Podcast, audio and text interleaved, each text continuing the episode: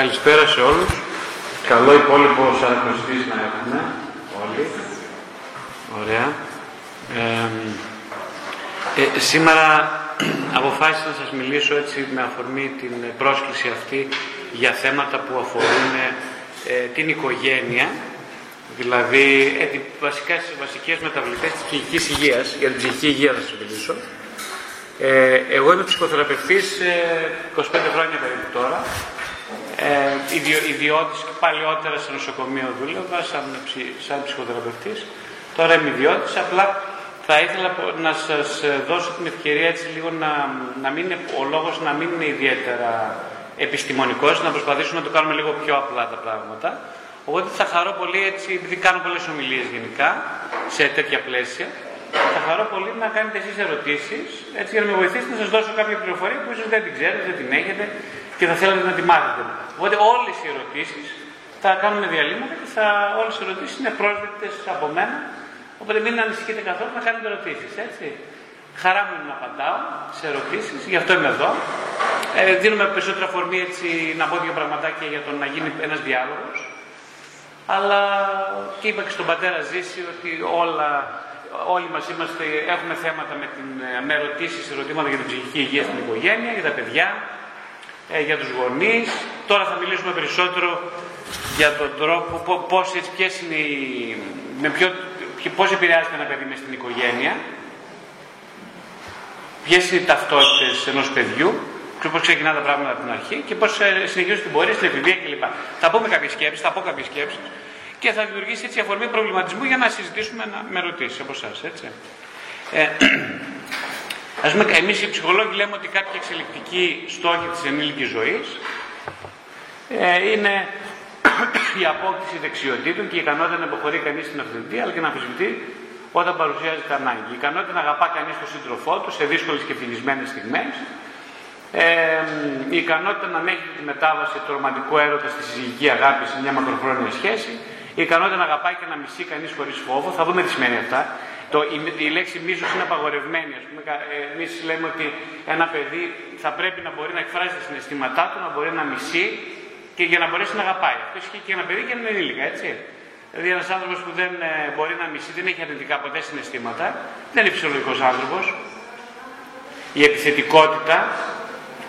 Ε, ίσως υπάρχει μια λαθασμένη άποψη στην Εκκλησία ότι τα παιδιά πρέπει να μεγαλώνουν σαν να είναι άγγελοι. Ε, τα παιδιά δεν είναι άγγελοι. Κανένας μας δεν είναι. Αυτό λέει η εμπειρία η δική μου ψυχοθεραπευτική. Ε, δεν είμαστε άγγελοι, δυστυχώς. Ευτυχώς, ευτυχώς. Αυτό είναι ο άνθρωπος, τέλος πάντων. Αυτό, αυτό είμαστε εμείς. Οπότε, ναι, έχουμε συναισθήματα αρνητικά για τους γονείς μας. Ε.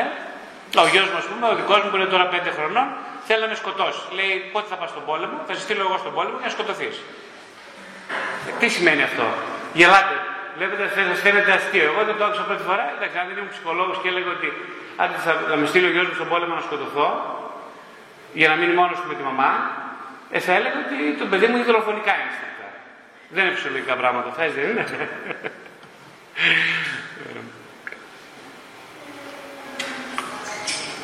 Ε, βέβαια, η αλήθεια είναι ότι επειδή είμαι ψυχοθεραπευτής, δεν τον παρεξήγησα, χαμογέλασα. Ε, Καταλαβαίνω ότι ένα παιδί στην ηλικία αυτή, ας πούμε, θέλει να, ο μπαμπάς του να βγει από τη μέση για να μην απολαύσει τον έρωτά του με τη μητέρα του. Αυτό είναι φυσιολογικό. Δεν είναι κάτι κακό. Και εγώ στην ηλικία του έτσι κάπως σκεφτόμουν, παρόλο που δεν τα εξέφραζα έτσι τόσο φανερά. Ε, και ο γιος μου έτσι κάπως έτσι. Και αυτό είναι το φυσιολογικό πράγμα. Δηλαδή το παιδί έχει επιθετικότητα μέσα του. Δεν είναι ένας, ε, ούτε ζούμε σε αγγελικό, ο εσωτερικό, όπως λέμε πολύ συχνά, δεν ζούμε σε έναν κόσμο αγγελικά πλασμένο, το έχετε ακούσει πολύ αυτό.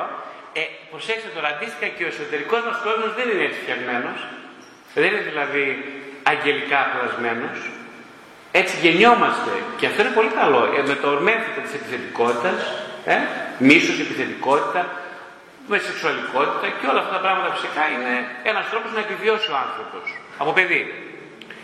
Ε, Επίσης, μια άλλη, ένας άλλος εξελικτικό στόχος της ζωής είναι η ικανότητα να διατηρεί κανείς από τη θέση του γονιού την ισορροπία ανάμεσα στην απόλυτη εμπλοκή και την αποστασιοποίηση. Αυτό είναι ένα τεράστιο θέμα για το οποίο έχω μιλήσει χρόνια ολόκληρα. Είναι πολύ μεγάλο θέμα. Το θέμα δηλαδή του πώς οι γονείς, από τη στιγμή που γίνουν γονείς, είναι εύκολο να ισορροπούν στην εμπλοκή, δηλαδή εμπλοκή τι σημαίνει, ότι θέλω να ελέγχω το παιδί μου, τα συναισθήματά του, τον τρόπο που σκέφτεται, ε, το χαρακτήρα του, τις επιλογές που θα κάνει αργότερα στην εφηβεία και στην ενηλικίωση ε, και πότε χρειάζεται εγώ τώρα σαν γονιός να αποστασιοποιηθώ, να πάω πίσω. Έτσι. Έχετε διαβάσει φαντάζομαι το βίος και λόγια του γέροντος Πορφυρίου, το καταπληκτικό αυτό βιβλίο, ε, στο οποίο εκεί φαίνεται, λέει, λέει και πολλοί άλλοι βέβαια, και ο Άγιος Πορφύριος, ότι χρειάζεται να, λέει, να προσευχόμαστε στα παιδιά για το Θεό και να μην μιλάμε τόσο πολύ στο, στα παιδιά για το Θεό, γιατί γινόμαστε κουραστικοί και μισητοί. Σωστά. Ε, τι εννοεί δηλαδή ο Άγιος Πορφύριος και που είναι μια, οι Άγιοι τους αναφέρω τους Αγίους, γιατί είναι, γνωρίζουν εκτός από το ότι ο Άγιος Πορφύριος εκτός από ότι έκανε διαγνώσεις σε, στο οργανικό επίπεδο, έκανε διαγνώσεις και βαθιά στο ψυχικό επίπεδο του ανθρώπου. Ε; Οι Άγιοι αυτό το, έχουν το πλεονέκτημα ότι μπαίνουν βαθιά στον άνθρωπο και το λένε στα μάτια και αποκωδικοποιούν τις ψυχικές συνιστώσεις που είναι μέσα. Οπότε ε, φαντάζομαι και ο Άγιος έχει συναντήσει στη ζωή του πάρα πολλούς ε, γονείς οι οποίοι κατάλαβαν ότι επεμβαίνουν δυναμικά στα παιδιά τους προσπαθούν να τα ελέγξουν. Ε, άμα προσπαθείς να ελέγξεις το παιδί, το παιδί σου για λόγους αντιδραστικούς θα γίνει κάτι άλλο. Θα γίνει την άλλη πλευρά. Έτσι, ακόμα και αν εσύ είσαι φανατικός της Εκκλησίας, θα γίνει εκτός. Ε, δηλαδή, κανένας ουσιαστικά, και εσείς και εγώ και τα παιδιά, δεν εκτιμούμε κάποιον που δεν σέβεται την ελευθερία μας. Με δυο λόγια. Κανένας δεν το εκτιμάει αυτό. Έτσι. Αντίθετα, για παράδειγμα, έχω ακούσει ιστορίες από ιερείς, οι οποίοι το παιδί, ας πούμε, ερχόταν ο ιερέας στο. Ερχόταν ε, το, το βράδυ, ε, συγγνώμη, κινούσε το πρωί, ε, ε, ήταν το πρωί, ήταν να φύγει ο ιερέας για την εκκλησία το πρωί, στις 6 ώρα, και ερχόταν ο γιος του από το ξενύχτη. Και ο ιερέας δεν έλεγε κουβέντα. Και αυτό το παιδί μεταμορφώθηκε. Επειδή θυμόταν ότι ο πατέρας του δεν του έλεγε κουβέντα όταν γυρνούσε από τα ξενύχτια. Καταλαβαίνετε τι σημαίνει αυτό; Θα μου πείτε είναι πολύ δύσκολο αυτό, πρέπει να είναι Άγιος αυτός ο ιερέας. Έχετε δίκιο. Συμφωνώ μαζί σας. Ε, δηλαδή σημαίνει πολύ απλά το πιο δύσκολο για τον άνθρωπο, ίσως γι' αυτό συζητάμε σήμερα, και ειδικά για το γονιό, είναι να σεβαστεί την ελευθερία του παιδιού του. Δηλαδή το αυτεξούσιο του πλάσματος. Αυτό που το λέω παιδί μου, μου. Το μου είναι πολύ σοβαρό πρόβλημα η κριτική αντωνυμία. Γιατί δημιουργεί απίστευτες εξαρτήσεις. Είτε πω ο σύντροφός μου, ο σύζυγός μου, το παιδί μου, η γυναίκα μου, ο άντρας μου, ε, η αδερφή μου, η μαμά μου, ο μπαμπάς μου, αυτό το μου είναι πολύ προβληματικό. Θα μου πείτε γιατί, αφού είναι ο μπαμπάς μου, τι να πω. Τι να πω. Ναι, αλλά η δυναμική του μου ε, δυναμητίζει μια, μια μεγάλη αλληλοδιαδιοχή εξαρτήσεων. Και αυτό είναι πολύ σοβαρό πρόβλημα. Για να σα πω πολύ απλά, έτσι κάτι για να το καταλάβετε. Σχεδόν 25 χρόνια δουλεύω σαν ψυχοθεραπευτής και σχεδόν όλα αυτά τα χρόνια ένα τεράστιο ποσοστό, κοντά στο 90 με 95% των ανθρώπων που έρχονται στο γραφείο μου για να ξεκινήσουν ψυχοθεραπεία, ανήκουν σε αυτό που λέμε στο πρώτο μου βιβλίο που λέω Σύνδρομο Ελληνικής Οικογενειακής Πολυκατοικίας. Ξέρετε τι σημαίνει αυτό; Κάτι που ψιάζεσαι όλοι, φαντάζομαι. Σημαίνει πολύ απλά ότι οι άνθρωποι που έρχονται να με επισκεφτούν είναι άνθρωποι σαν και εσάς, σαν και εμένα, δεν είναι βαριές περιπτώσεις ανθρώπων, ούτε ψυχο, βαθιά, με βαριά ψυχοπαθολογία. Εγώ δεν βλέπω τους άλλου ψυχιατρικά περιστατικά. Είμαι ψυχολόγος που σημαίνει παραπέμπω στο ψυχιάτρους, αλλά δεν βλέπω περιπτώσεις που χρειάζονται να πάρουν φάρμακα οι άνθρωποι. Έρχονται δηλαδή άνθρωποι εντός εισαγωγικών φυσιολογικής, σαν και εμένα και σαν και εσάς, που ανήκουν σε αυτό που λέμε εμείς ε, ψυχαναλυτικά στο, στο νευρωτικό φάσμα ε, ο, ο, ή οριακό ή νευρωτικό φάσμα. Σε αυτό ανήκουν οι περισσότεροι άνθρωποι του καιρού μας. Έρχονται λοιπόν οι άνθρωποι και αυτοί ε, όταν ζητάω, όταν παίρνω τα δημογραφικά τους στοιχεία, όταν ε, προσπαθώ δηλαδή να, τους, να μάθω για αυτούς, για την οικογένειά τους, μαθαίνω συνήθως ότι είναι άνθρωποι οι οποίοι ε, ζουν σε μια τριόροφη πολυκατοικία, στην οποία στον ένα διαμέρισμα ζει ο παπάς με τη μαμά, στον άλλο όροφο ζει ο, στον ένα ζει ο αδερφό, στον άλλο η αδελφή και στον τρίτο ίσως ένα συγγενής ή ένας ενοικιαστής. Αυτό είναι το προφίλ των ανθρώπων που βλέπω εγώ. Και κάποτε με ρωτήθηκα, λέω, γιατί έρχονται όλοι αυτοί οι άνθρωποι και ζητούν ψυχοθεραπεία σε μένα, γιατί, για ποιο λόγο; Δεν καταλαβαίνω. Στην πορεία έμαθα βέβαια, και αυτό γράφω το πρώτο μου βιβλίο πάνω σε αυτό το θέμα ε, των αλλήλων, γιατί ακριβώς οι άνθρωποι που έχουν εξαρτήσεις και εξαρτώνται και από το χώρο, δηλαδή ζουν κοντά στον ίδιο χώρο, είτε ε, ζουν και στην εμπορία, κάποιος να ζει στην Αυστραλία και η μαμά να ζει στην, ε, ε στην, ε, στη Θεσσαλονίκη και να μιλάνε κάθε μέρα στο τηλέφωνο. Ή τώρα πια που είναι το Skype είναι δωρεάν, μπορεί να μιλάνε τρεις φορές τη μέρα στο τηλέφωνο. Θα μου πείτε αυτό είναι φυσιολογικό; Κοιτάξτε, αν κάποιος δεν έχει δημιουργήσει μια αυτόνομη ταυτότητα, ώστε να μπορεί να υπάρξει και χωρίς τη μητέρα του, χωρίς τον πατέρα του, ε, τότε δεν είναι φυσιολογικό. Η φυσιολογικότητα από τι ορίζεται; Η φυσιολογικότητα ορίζεται από κλινικά κριτήρια, ένα από αυτά είναι η λειτουργικότητα στην καθημερινότητα. Δηλαδή, αν εγώ τώρα δεν μπορώ να βρω μια γυναίκα να παντρευτώ, αν και έχω φτάσει σε μια ηλικία τάδε, ή κάνω σχέσεις που τις διαλύω μετά από λίγο και γιατί ας πούμε γιατί μου φταίει η μία είναι έτσι, η άλλη είναι αλλιώτικια, η άλλη δεν με αγαπάει, την άλλη δεν αγαπώ εγώ. Τέλος πάντων δεν μπορεί να στεριώσει τίποτα στη ζωή μου, ε, είτε είμαι γυναίκα είτε είμαι άντρα. Ε, αντίθετα, είμαι συνέχεια στο σπίτι της μαμάς και του μπαμπά, ή μένω μαζί τους, ή ε, δεν, είτε δεν μιλάω για τα συναισθήματά μου μαζί τους. Ε, βλέπω έναν άνθρωπο, ας πούμε, τώρα πρόσφατα, τον οποίο βλέπω ψυχοθεραπευτικά μέσω Skype, γιατί δεν έχει δυνατότητα να είναι στην Αθήνα, είναι σε μια άλλη πόλη της Ελλάδας, ο οποίος είναι 45 χρονών, έχει τη δουλειά του, είναι έξυπνος, μορφωμένος, αλλά ζει με τη μαμά και τον μπαμπά στο ίδιο σπίτι. Ε, κάποια στιγμή στην ψυχοθεραπεία λέει: Εγώ τους μισώ τους γονείς μου. Ε, λέω αφού τους μισήσει, τότε γιατί είσαι εδώ, γιατί κάθεσαι μαζί του. γιατί ρε παιδάκι δεν βρίσκεις ένα διαμέρισμα να πας να, να μείνεις; Ε, μου λέει, δεν ξέρω. Γιατί, δεν ξέρω. Λέω καλά, οι κοπέλες και λοιπά, δεν γυναίκα, γιατί η γυναίκα δεν βρίσκεις, γιατί τι, τι υπάρχει. Ε, λέει να αυτό και λοιπά, ο ένας ε, δεν είναι, γιατί δεν υπάρχουν γυναίκες. Λέω, τι υπάρχει στο τρένο όλε τι γυναίκες; Δεν υπάρχει καμία; Ε, η μία έτσι, άλλη αλλιώς, το άλλο αυτό. Ε, παίρνω και μερικά φάρμακα για να συνέρθω. Και ο λόγος που τελικά, αυτή που λέγαμε ψυχοπαθολογία, τι είναι τελικά; Είναι ότι αυτός ο άνθρωπος έχει πολλά συναισθήματα. Είναι αυτό που λέγαμε πριν στην αρχή. Για τη μητέρα του, τον πατέρα του. Πολλά αρνητικά πράγματα. Τα οποία προσέξτε, όταν υπάρχει ένα παιδί, είναι πολύ φυσιολογικά να τα έχει. Δεν είναι κακό αυτό. Όλοι μαζί τους γονείς μας νιώθουμε διάφορα πράγματα. Δεν νιώθουμε μόνο θετικά, δεν ξέρω για εσάς. Για μένα πάντως στο τελευταίο μου βιβλίο που λέω Ξομολογίε ενός ψυχοθεραπευτή, γράφω για τα συναισθήματά μου πέντε του γονείς μου. Μετά από πολλά χρόνια ψυχοθεραπείας. Γιατί τα γράφω αυτά, για να δείξω ότι είναι φυσιολογικά πράγματα όλα αυτά. Δηλαδή, εγώ που είμαι ψυχοθεραπευτής, έχω 25 χρόνια εμπειρία και εγώ που δουλεύω θεραπευτικά με τον εαυτό μου πάρα πολλά χρόνια. Ε, είναι ένα άνθρωπο σαν και εσάς, γράφω αυτά τα πράγματα. Στο εξομολογήσει ενός ψυχοθεραπευτή, τα γράφω. Και έχω τα συγκεκριμένα θέματα με τους γονείς, τους έβλεπα έτσι, μου κάνουν αυτά, τους έκανα αυτά. Και αισθάνομαι ευγνωμοσύνη για τους ανθρώπους. Γιατί αισθάνομαι ευγνωμοσύνη πια; Γιατί κατάλαβα ότι μέσα στην ψυχοθεραπεία οι άνθρωποι έτσι είμαστε όλοι. Και χρειάζεται να εκφράζουμε τα συναισθήματά μας που νιώθουμε και ανοιχτά να εξομολογούμαστε δημοσίως. Ή να εξομολογούμαστε μέσα στις σχέσεις μας. Δηλαδή να ξέρει η μητέρα μου ε, για μένα. Να ξέρω εγώ για εκείνη. Συνειδητοποιώ λοιπόν ότι ας πούμε για αυτόν τον άνθρωπο τώρα που σας λέω, ας τον πούμε φώτης, ο φώτης, που είναι ένας πολύ έξυπνος άνθρωπος, και πραγματικά πολύ ευαίσθητος άνθρωπος. Ένα βασικό του θέμα, ένα από τα πολλά θέματα, είναι ότι δεν έχει ποτέ μιλήσει στη μητέρα του, δεν γνωρίζει ποια είναι η μητέρα του. Ζουν στο ίδιο σπίτι 40-45 χρόνια και δεν ξέρει ποια είναι η μητέρα του. Θα μου πείτε πώς γίνεται αυτό; Α, γίνεται. Προχθές, ας πούμε, σε μια συνεδρία μου λέει, τη ρώτησα για πρώτη φορά τη μητέρα μου,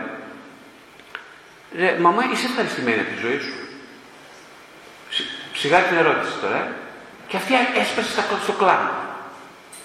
Έσπασε στο κλάμα μπροστά του. Και μου λέει, έρχεται σε μένα και μου λέει, κύριε Βασιλιάδη, μου λέει, συγγνώμη, αλλά ε, έκανα κάτι πολύ μεγάλο αμάρτημα. Έκανα κάτι πολύ κακό. Νιώθω πολύ άνετος γι' αυτό. Λέω, τι έκανες ρε παιδί μου, τι έκανε τόσο κακό, ας πούμε. Ε, λέει, είπα στη μητέρα μου, τη ρώτησα αν είναι ευχαριστημένη τη ζωή και την έκανα να κλάψει, να πονέσει πάρα πολύ. Λέω, παιδί μου, έκανες την πιο σωστή ερώτηση. Ξέρεις πόσο καιρό περίμενα από κάποιον να, να της κάνει αυτή την ερώτηση. Ο άντρας δεν την κάνει ποτέ γιατί δεν έχω σχέση με τον άντρα της. δεν έχω καμία σχέση. Ε, Κάποιος με τι κάνει, ψυχιατρό δεν έχει πάει ποτέ. Ψυχο, ψυχολόγο εννοείται δεν έχει πάει ποτέ. Ποιος θα κάνει αυτή την ερώτηση, κάποιος πρέπει να την κάνει. Δηλαδή κάποιος νοιάζεται για σένα, της είπα, της είπες εσύ φώτη, ότι νοιάζεται κάποιος για σένα. Γι' αυτό έκλαψε. Από, τη, από ευγνωμοσύνη έκλαψε. Ένα. Καταλάβατε; Ε, από ευγνωμοσύνη γιατί κάποιος νοιάζεται. Θα μου πεις καλά τώρα, τώρα, τώρα. Ναι, τώρα, τώρα. τώρα. Και επίσης γιατί έχει πολύ πόνο μέσα της, ο οποίος δεν έχει υποθεί ποτέ, δεν τον έχει πει σε κανέναν ποτέ. Αυτός ο πόνος όμως φώτη επηρεάζει εσένα, τη δική σου ψυχική ζωή. Ίσως είναι ένας λόγος που μένεις στο σπίτι τόσα χρόνια. Είναι για να, για να μπορέσεις να αποκαταστήσεις έναν άρρωστο. Και ο άρρωστος δεν είσαι εσύ. Είναι η μητέρα σου. Η σχέση με τον πατέρα σου. Όταν τα άκουσα αυτά ο Φώτης, μου είπε ότι είμαι τρελός. Είσαι λέει τρελός. Πώς, τι, τι ανοησίες μου λες τώρα; Αποκλείεται να συμβαίνουν όλα αυτά που λες. Εγώ είμαι ο εγκληματίας. Εγώ είμαι ο κακός, σωστά. Εγώ είμαι ο κακός, εγώ έκανα κακό στη μάνα μου. Είναι δύσκολο για έναν άνθρωπο λοιπόν να συνειδητοποιήσει το λόγο που είναι εξαρτημένος με κάποιον άλλον. Είναι πολύ δύσκολο.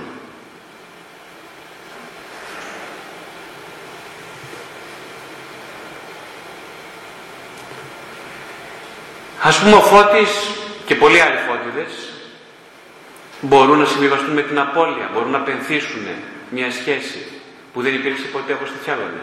Η σχέση με τη μητέρα, η σχέση με τον πατέρα. Δεν την έχει πενθήσει ο Φώτης τη σχέση με τους γονείς του, γι' αυτό είναι ακόμα στο σπίτι. Βλέπετε. Θα μου πεις, η απώλεια και το πένθος δεν είναι μια διαδικασία μόνο, ξέρετε, που έχει να κάνει με, το, με ένα θάνατο. Δηλαδή πέθανε ένας δικός μας και πρέπει τώρα να κάνουμε τρισάγιο, μνημόσυνο κλπ. Δεν είναι αυτό πένθος βιώνουμε συνέχεια στη ζωή μας. Στον ψυχικό μας κόσμο βιώνουμε πολύ πένθος. Ε, ή μάλλον αρνούμενοι το πένθος, για παράδειγμα, ένα, ένα τέτοιο πένθος είναι το πένθος όταν τελειώνει η παιδική ηλικία και φεύγουμε και πάμε στην εφηβεία, πρέπει να βιώσουμε ένα πένθος. Οι έφηβοι, για να γίνει κανείς έφηβος, πρέπει να πεθαίνει στην παιδική του ηλικία. Δεν είναι εύκολο αυτό που, δεν είναι εύκολο πράγμα. Και ειδικά αν έχει μια παιδική ηλικία την οποία την έζησε, δεν τη βίωσε σαν παιδική. Γιατί χρειάστηκε να είναι ο γονιός των γονιών του. Δεν ξέρω αν σας λέει κάτι αυτό που λέω. Ε, δεν μπορεί, δεν έζησε αυτός ο άνθρωπος σαν παιδί. Μετά πώς να πενθήσει αυτό που δεν έζησε; Δεν είναι δύσκολο, δεν είναι ανομαλία αυτό. Για να πενθήσει κάτι πρέπει να το ζήσεις πρώτα. Δηλαδή, εγώ να είμαι παιδί, να ευχαριστηθώ την παιδικότητά μου και μετά κάποια στιγμή, ε, μεγαλώνω, θα κληθώ να την αποχαιρετήσω αυτή την παιδικότητα. Αυτό είναι το φυσιολογικό. Αν εγώ δεν είχα παιδική ηλικία, Α πούμε, ο πατέρας μου, δικός μου, ένας άνθρωπος, λέει ότι επειδή ο πατέρας του ήταν ένας άνθρωπος, ο παππούς μου, ε, που τον θεωρεί ένα πολύ ελληπή άνθρωπο, με την έννοια ότι δεν ασχολείται με την οικογένειά του ποτέ. Να είναι συγχωρεμένος και εκεί που είναι τώρα. Αλλά ο πατέρας μου λέει: Εγώ αναγκάστηκα στην ηλικία των 10 ετών να κάνω την κηδεία του παππού μου. Εγώ ίδιος, 10 χρονών παιδί. Γιατί, γιατί βλέπει, δεν είχε κανένα άλλο να την κάνει. Αυτό το λέει όμως σαν πολύ μεγάλο βάρος. Σαν αυτό, αυτό το γεγονός να, σηματοδοτεί, να σηματοδοτεί ένα ολόκληρο, ένα πόνο τεράστιο μιας παιδικής ηλικίας που δεν έζησε αυτός ο άνθρωπος. Οπότε, ε, λέει μισό τον πατέρα μου, μου λέει ο πατέρας μου, το δικό του. Και εκείνο το λέει Γρηγόρη, το και εμένα. Ε. Λέει μισό τον πατέρα μου. Δεν θα το συγχωρήσω ποτέ για αυτό που έκανε. Λέω τι έκανε δηλαδή. Και γιατί δεν έκανε. Το ένα είναι ότι μου στέρισε την παιδική μου ηλικία. Πώς τη στέρισε, του ρωτάω από την παιδική σου ηλικία. Ε, μου τη στέρισε γιατί δεν ήταν ποτέ γονιός μου πραγματικός. Δεν ήταν πατέρας μου, έκανα εγώ τον πατέρα του. Έκανα εγώ τον μπαμπά. Και στη, και στη μάνα μου, στη γιαγιά σου, και στην, ε, στον, ε, και στην αδερφή μου, και στον αδερφό μου, τρία αδέρφια. Και δεν μπόρεσα ποτέ εγώ να να το απεξέλθω σε αυτό. Και πάντα μου λέει Γρηγόρη, εξομολογείται και εκείνος, είχαμε μια συζήτηση προχθές. Ξομολογούμενο μου λέει, πάντα μου λέει, να σου πω την αλήθεια, ε, ακόμα και τώρα έχω συνέχεια την αίσθηση ότι είμαι υπεύθυνο για όλα και για όλους. Εγώ. Και ο ίδιος συνεχίζει λέγοντας ότι είμαι υπεύθυνο για όλους, γιατί εγώ μεγάλωσα από μικρό παιδάκι να είμαι υπεύθυνο για όλη την οικογένεια. Οπότε ουσιαστικά δεν γνώρισε παιδική ηλικία και, και δεν ξέρω λέει, δεν, δεν δυσκολεύομαι να συγχωρήσω τον πατέρα μου γιατί με απέκοψε από την παιδική μου ηλικία πριν της ώρας μου. Ε, Αυτές τις αφηγήσεις φαντάζομαι είναι γνωστές, τι έχετε ακούσει και από άλλους. Δεν είναι ξένες για εσάς. Το ότι είναι γνωστές δεν σημαίνει ότι είναι λιγότερο κακοποιητικές. Όμως, ένα παιδί, πιο, πιο απλά λόγια, έχει να ζήσει την παιδικότητά του. Δηλαδή, όταν ένα παιδί του στηρίζει την παιδικότητα, τότε αυτό το παιδί ε, έχει πολύ θυμό μέσα του. Και δεν μπορεί να πενθήσει, δεν μπορεί να φύγει από την παιδικότητα εύκολα, να πάει στην εφηβεία. Δεν μπορεί ένας έφηβος μετά, τα, οι έφηβοι πούμε, έχουν πολλά μετά συμπτώματα, έτσι. Ε, ας πούμε έχουν εξαρτήσεις με το ίντερνετ, το ξέρετε αυτό, πάρα πολλές εξαρτήσεις, με... έχουν πολλά θέματα τέτοιου τύπου και ένας από τους λόγους, φυσικά ένας λόγος πολύ γνωστός είναι ότι ζούμε σε μια κοινωνία τη δική μας τη μετανοτερική που συνεχώς με τα gadgets, με την τεχνολογία προσπαθεί ας πούμε, να σε κάνει να, να ξεχάσεις ότι είσαι ένας ζωντανός άνθρωπος και προσπαθεί να σε πείσει ότι μπορείς να αρκεστείς σε πολύ λίγα σε όλα αυτά που δίνει η τεχνολογία, τα οποία φαίνονται πάρα πολλά. Ε, να χάσει τεχνολογία κάνουμε την παρουσίαση τώρα εδώ. Αλλά τι σου αφαιρεί είναι το θέμα. Η σου αφαιρεί αυτή τη ζωτικότητα της φυσικής παρουσίας εντός των σχέσεων. Αυτό σου αφαιρεί. Ε, αυτό δεν μας το λέει κανείς. Είναι σαν το ναρκωτικό. Το παίρνεις σιγά σιγά, το παίρνεις, το παίρνεις.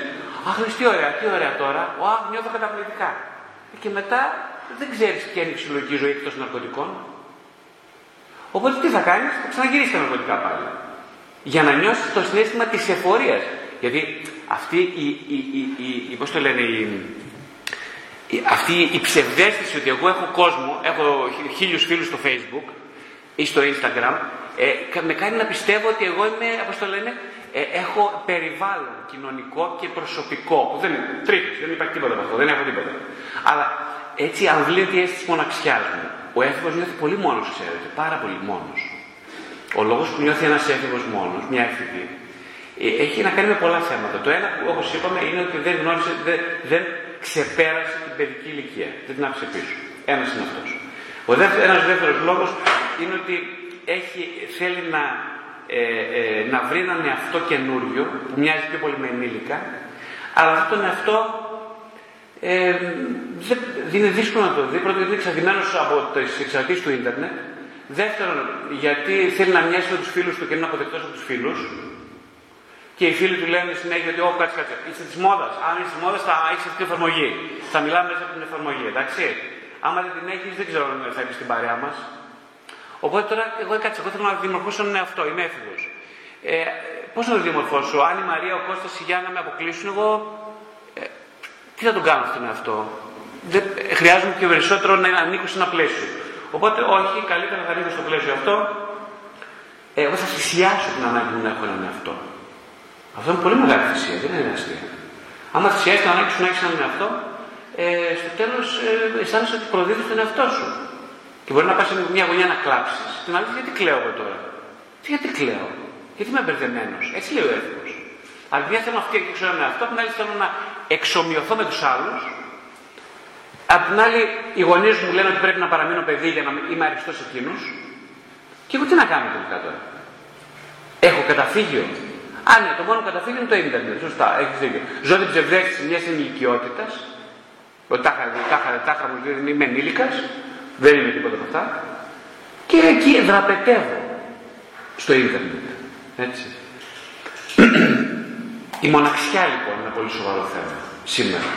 Σοβαρή η μοναξιά που βιώνει το παιδί, είπαμε με ποιο τρόπο να βιώνει το παιδί τη μοναξιά του, όταν δεν μπορεί να είναι τίποτα άλλο παρά γονιός των γονιών του, όταν δεν μπορεί να είναι παιδί, αυτή είναι η μοναξιά, τεράστια μοναξιά.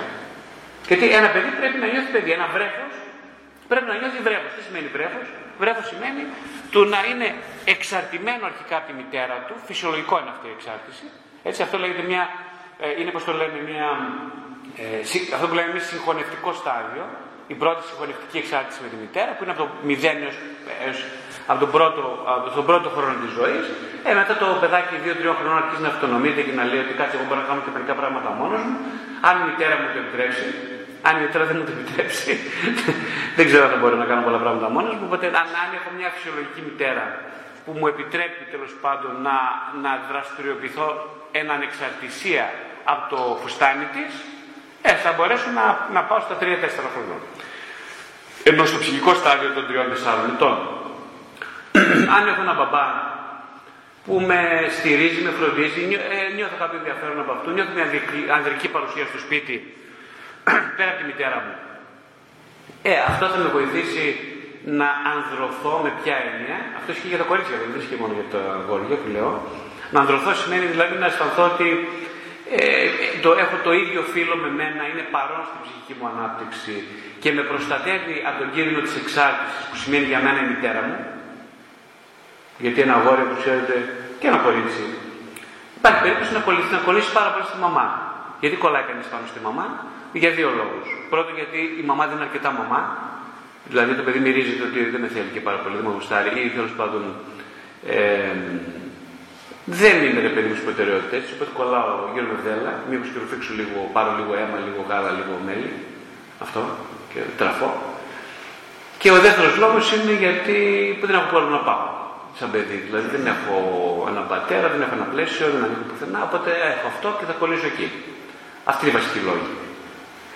Ε, καταλαβαίνετε, μέσα από μια έλλειψη δηλαδή, εγώ προσκολώμαι. Πάντα κάποιος προσκολάται σε μια σχέση, αυτό που λέμε εξάρτηση, επειδή αισθάνεται ελλειπής και μόνος. Ένας άνθρωπος που αισθάνεται πλήρης, ολόκληρος, φυσιολογικός και αγαπημένος, δεν προσκολάται πουθενά. Και τα ναρκωτικά. Η εξαρτήση. Τι νομίζετε ότι είναι, ακριβώς αυτό το πράγμα. Καπάει κανείς την εξάρτηση γιατί, γιατί πάει, γιατί αισθάνεται φοβερά κομματιασμένο και μη αγαπημένος.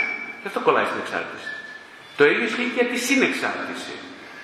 Συνεξάρτηση είναι αυτή, η εξάρτηση των σχέσεων. Ε; Δεν πάει και να είναι ευτυχισμένος άνθρωπος, ένα παιδάκι που είναι χαρούμενο, δεν κολλάει στη μαμά, δεν κολλάει στον παπά, δεν κολλάει πουθενά, δεν κολλάει, προχωράει. Ένα παιδάκι που δεν έχει βιώσει όμως την βρεθικότητα ή την παιδικότητά του, ε, θα κολλάει παντού. Τι σημαίνει κόλλημα; Κόλλημα σημαίνει μια επιστροφή στο παρελθόν που δεν βίωσα. Πάω πίσω. Αυτό σημαίνει, ε. Θα πάω πίσω γιατί, για να ολοκληρώσω το στάδιο που δεν ολοκλήρωσα. Δεν ξέρω αν καταλαβαίνετε.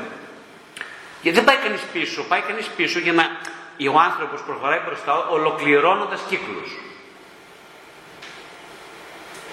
Ε, αν, αν εγώ δεν έχω ολοκληρώσει τον κύκλο της πρώτης μου παιδική ηλικίας, θα γυρνάω πίσω.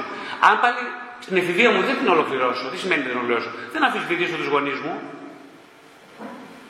Δηλαδή δεν, ε, δεν ε, εκδηλώσω και την επιθετικότητά μου, την αμφισβήτησή μου για εκείνους. Αλλά είναι ένα πυθύνιο παιδάκι καλό, ναι μπαμπά, ναι μαμά κλπ. Όλα καλά κλπ. Δεν είναι όλα καλά. Τι όλα καλά, ας πούμε. Έχεις και μέσω αντίθετα συναισθήματα. Ποιος δεν εκδηλώθουν αυτά. Αν δεν τα εκδηλώσουν λοιπόν, ε, θα βγουν. Δεν θα βγουν στα 17-18, θα βγουν στα 23, 25, 30, 35, 40, 45, 50. Και καλά μου λένε έφηβη, δώσει έφηβη 50 χρονών γίνεται. Τι όμως γίνεται. Έφηβη 50 χρονών. Γεμάτο τόπος. Θα μου πείτε πώς το καταλαβαίνεις ότι είναι έφηβη; Ε, πολύ απλό. Πολύ απλό. Δεν, δεν είναι ότι φοράνε σχιστά τζιν όπως φοράνε μια έφηβη μόνο. Είναι ότι ο τρόπος ζωής τους είναι εφηβικός. Δηλαδή δεν θέλουν να δεσμευτούν όπως είπαμε στις σχέσεις. Ε, δεν βρίσκουν μια δουλειά ικανοποιητική με το πρόσχημα ότι υπάρχει κρίση. Δεν είναι έτσι τα πράγματα. Υπάρχει κρίση και υπάρχουν ε, πάρα πολλά προβλήματα οικονομικά σε κάποιο βαθμό για από εξωτερικές συνθήκες, σε ένα τεράστιο βαθμό, γιατί οι άνθρωποι δεν θέλουν να λάβουν ευθύνη της ζωής τους. Γι' αυτό. Ναι, εγώ ξέρω έχω και θεραπευόμενου οι οποίοι ήρθαν στην Ελλάδα, το εξωτερικό, που έβγαλαν πολλά λεφτά, ήρθαν στην Ελλάδα και δεν όχι, κάνουν θυσίες για να. Ναι, δουλεύει σε βιβλιοπωλείο οι άλλοι. Ο άλλος δουλεύει σε περίπτερο. Ναι, έχει σπουδάσει στη Σορβόνη. Ναι, σου λέει γιατί να μην δουλέψει. Τι είναι δουλειά, είναι τροπή. Δεν κατάλαβα; Για να μην μείνω στο σπίτι μου, μάτι το μπα, γι' αυτό δουλεύω. Ναι. Του σέβομαι, του εκτιμάω βαθύτατα. Καταλάβατε. Αν θέλει να μεγαλώσει κάποιος, να αυτονομηθεί, μεγαλώνει και αυτονομείται. Αυτό το κάνει ένα υγιή άνθρωπος. Ένας άλλος θα βρει χίλιους λόγους, όπως ο Φώτης της ιστορίας που σα είπα πριν, για να μην σα 45 εκεί, στη μητρική φυλακή. Και στη, ε, αυτό. Χίλιους λόγους θα μπορεί να βρει ο καθένας μα από εμάς για να μείνει φυλακισμένος. Άλλους χίλιους λόγους μπορεί να βρει ο καθένας για εμάς για να πετάξει από το κλουβάκι. Ο καθένας λοιπόν είναι, έχει την αυτοεξουσιότητά του, έχει την ελευθερία του να κινείται και ενδοψυχικά και διαπροσωπικά σε δρόμους που επιλέγει ο ίδιος. Είναι τεράστιος ο κίνδυνος της ελευθερίας και η ευλογία της ελευθερίας. Τεράστια. Το θέμα είναι να μπορεί κανείς να την αξιοποιήσει. Άρα είναι πολύ σημαντικό να μπορεί κανείς γονέως να αποσυνδέεται από τα παιδιά του από την εργασιακή απασχόληση λόγω της εξόδου από την εργασία και τελικά την ίδια τη ζωή. Δηλαδή, ένα σημάδι ψυχικής οριμότητας ενός ενήλικα είναι η, όχι μόνο να συνδέεται, αλλά και να μπορεί να αποσυνδέεται, το οποίο είναι πάρα πολύ δύσκολο, ξέρετε. Πάρα πολύ δύσκολο. Έτσι, εγώ πλησιάζω σε μια τέτοια ηλικία, καταλαβαίνω ότι είναι φοβερά δύσκολο να αποσυνδέσει. Να αποσυνδέσει με όλα αυτά που μέχρι τώρα σου ήταν πολύ χρήσιμα, σημαντικά. Πάρα πολλές μανάδε δυσκολεύονται τρομακτικά να, να, να αποσυνδεθούν από τα παιδιά τους τα παιδιά του στην εφηβεία. Νομίζω το ξέρετε αυτό, δεν χρειάζεται να το πω εγώ. Είναι πολύ γνωστό. Είναι πολύ διάσημο. Φοβούνται να φύγουν. Όχι, λέει το παιδί το βλέπω σαν παιδί, το βλέπω σαν να είναι 5 χρονών. Μα είναι 15 ρε παιδί μου. Ε, όχι, όχι, τώρα δεν μπορεί να το κάνει εκείνο, δεν μπορεί να το κάνει το άλλο, το παρακίνο. Ε, κάτσε, πώς θα μεγαλώσεις τους άνθρωπου δηλαδή; Ε, άσε με ρε παιδί μου να μου πεις. Τώρα εγώ δεν ξέρω το παιδί μου. Θα μου πεις εσύ τι, επειδή είσαι ψυχολόγος. Ε, αυτό το παιδί όμω τώρα, κοιτάξτε, αισθάνεται ένοχο να μεγαλώσει. Δηλαδή αισθάνεται 15, 16, 17. Και σου λέει είμαι ένοχος να φύγω από το σπίτι, να αφήσω τους γονείς μου, όπως ο Φώτη που έβγαλε 45, μέσα από την ενοχή. Αν φύγω από το σπίτι, πώς θα φτιάξουν, πώς θα, πώς θα ζήσουν μόνοι τους στην δυο τους; Ή θα βγάλουν τα μάτια τους, ή θα αυτοκτονήσει η μάνα μου; Αυτό δεν μου αποφώδισε μέσα. Μου λέει, Εγώ είμαι ένοχος για όλα. Σιγά δεν λέω. Ποιος είσαι και είσαι, ποιος είσαι και είσαι τόσο ένοχος; Σιγά το μεγαλείο. Σιγά το μεγαλείο. Δεν είσαι ένοχο. Η ενοχή είναι μια άλλη μορφή επένδυσης σε ιδέες μεγαλείου. Όταν λέει κανείς εγώ είμαι ένοχος για όλους, σημαίνει ότι πιστεύει πολλά για τον εαυτό του. Είναι μια άλλη μορφή έπαρση, πολύ μεγάλης έπαρση. Καταλαβαίνετε. Αν πιστεύεις ότι είσαι κάτι πολύ σπουδαίο, όπως ένα παιδάκι τριών χρονών πιστεύει ότι είναι το, σύμβολο, το κέντρο του σύμπαντος. Ναι, αλλά άμα είσαι δύο και τριών χρονών είναι λογικό να πιστεύεις αυτό. Άμα είσαι 40 και 30 και 50, δεν είναι λογικό να πιστεύεις αυτά. Ο Φώτης λοιπόν που είναι 45 χρονών είναι ψυχικά σαν είναι 2 και 3 ετών, το ξέρετε. Αυτό έλεγα. Γιατί, γιατί εγώ είμαι ένοχο για τη μαμά μου και πώς αισθάνεται η μαμά μου. Σιγάρι μεγάλη, πόσο χρόνο είναι η μαμά σου; Η μαμά μου είναι 77. Α, ωραία. Και εσύ είσαι ένοχος για το πώς αισθάνεται η μαμά σου. Δηλαδή αυτή δεν έχει καμία ευθύνη για τη ζωή της, καμία. Δεν το καταλαβαίνει το παιδί, δεν μπορεί να το καταλάβει. Αυτό είναι βαριά παθολογία, ξέρετε αυτό. Το να μην καταλαβαίνει κανείς, αυτό που λέει ο πατέρας μου. Μου λέει ο πατέρας μου είναι τώρα 70, 80 χρονών είναι, ε, και μου λέει είμαι ένοχος για όλους. 80 χρονών αισθάνεται παιδάκι ένοχο ακόμα. Σαν είναι 2-3 ετών. Το καταλαβαίνετε τι σημαίνει αυτό. 2-3 ετών. Γιατί τότε που ήταν 2-3 ετών, του είπε η μάνα του, είσαι υπεύθυνος για τον πατέρα σου, για την αδερφή σου και τον αδελφό σου. Από τότε. Και του έχει μείνει αυτό, του έχει κολλήσει και δεν θέλει. Δεν έκανε ο πατέρας μου ψυχοθεραπεία από το ξέρει. δεν έκανε. Αν έκανε, θα βάζει πολλά πράγματα στην επιφάνεια. Θα βοηθιόταν πάρα πολύ αυτός ο άνθρωπος. Και ίσως και εγώ δεν γινόμουν ψυχολόγος βέβαια. Αν ήταν γύρω πολύ καλά, εγώ δεν θα γινόμουν ψυχοθεραπευτή με τίποτα. Αυτό είναι μόνος σίγουρο. Θα γινόμουν κάτι άλλο, τελείως. Μπορεί να γινόμουν χαρτογιακάς, δεν έχει σημασία. Πάντως δεν θα ασχολούμαι με την ψυχική υγεία. Οπότε ναι, είναι σημαντικό αν θέλεις να μάθεις τι είναι ζωή, να αποσυνδέεσαι από τη ζωή κάποτε. Γι' αυτό που εσύ νομίζεις ότι είναι ζωή. Αν ζωή είναι τα παιδιά σου, θα πρέπει να αποσυνδεθείς από τα παιδιά σου. Συγγνώμη που το λέω έτσι ομά, αλλά είμαστε εδώ για να λέμε αλήθεια, έτσι δεν είναι. Οπότε ναι, πρέπει να το κάνεις. Αν ζωή είναι η εργασία σου, κάποτε πρέπει να αποσυνδέεσαι όχι από την εργασία. Δεν, ε, είπαμε είναι πολύ καλό οι άνθρωποι να δουλεύουν, μην παρεξηγηθώ έτσι. Είναι πολύ σωστό να δουλεύουν μέχρι τα γεράματά τους να είναι. Αλλά πρέπει κάποιο να ξεκουράζεται, να μάθει να ξεκουράζεται. Δηλαδή να μπορεί να χαλαρώνει όταν το έχει ανάγκη, να μπορεί να ε, εργάζεται όσο το σηκώνει οι δυνάμεις του. Δηλαδή να ακούει λίγο το σώμα του. Αυτό σημαίνει φυσιολογικός άνθρωπος. Αν δεν τα κάνει αυτά, λυπάμαι, θα καταλήξει με καρδιακά επεισόδια, με πίεση, ή με αυτοάνωσα, ε, με διάφορα αυτοάνωσα προβλήματα. Οπότε ναι, πρέπει να μάθεις να συνδέσεις και να αποσυνδέσει εν επιγνώση και βουλήσει. Να διατηρήσει σχετική αισιοδοξία χωρίς να κατακλείζεις από αισιοδοξία. Ε, όπως είπαμε λοιπόν και πριν, για να γίνουν όλα αυτά καλά, για να γίνει ο άνθρωπος φυσιολογικός, δηλαδή τι σημαίνει φυσιολογικός, λειτουργικός, δηλαδή χαρούμενος, ειρηνικός, να μην εξαρτάται από τους γονείς του, ούτε ως γονιός να εξαρτάται μόνιμα από τα παιδιά του και να μην ξεκολλάει από αυτά. Πρέπει να γυρίσουμε αναγκαστικά πίσω στην ψυχανάλυση, σε αυτό που έχει αποδείξει η ψυχανάλυση, στα βιώματα των πρώιμων σχέσεων με τους γονείς. Είναι αυτό που σας έλεγα και πριν. Πρέπει ο άνθρωπος, εμείς χρησιμοποιούμε, εγώ χρησιμοποιώ τον όρο διαδικασία εξατομίκευσης. Τι σημαίνει πρακτικά αυτό; Ε, σημαίνει να έχεις χορτάσει μια ικανοποιητική σχέση στα πρώτα 2-3 χρόνια της ζωής σου από τους γονείς, τη μητέρα σου κυρίως. Όταν λέω μητέρα, ενώ τον τροφό, τροφό τι σημαίνει, είναι αυτός ο άνθρωπος που σε μεγαλώνει. Συνήθως δεν είναι ο πατέρας, 99% δεν είναι ο πατέρας, είναι μια μητέρα. Δηλαδή μια γυναίκα. Ε, η μητέρα γι' αυτό, ακριβώς γι' αυτό η μητέρα και στο πρόσωπο της Παναγίας νιώθουμε τόσο μεγάλη ε, ευγνωμοσύνη σαν άνθρωποι, πέρα από τη γέννηση του Χριστό, αισθανόμαστε μια πολύ μεγάλο σεβασμό, τρυφερότητα και ευγνωμοσύνη για το πρόσωπο της Παναγίας. Έχω την εντύπωση γιατί είναι μητέρα.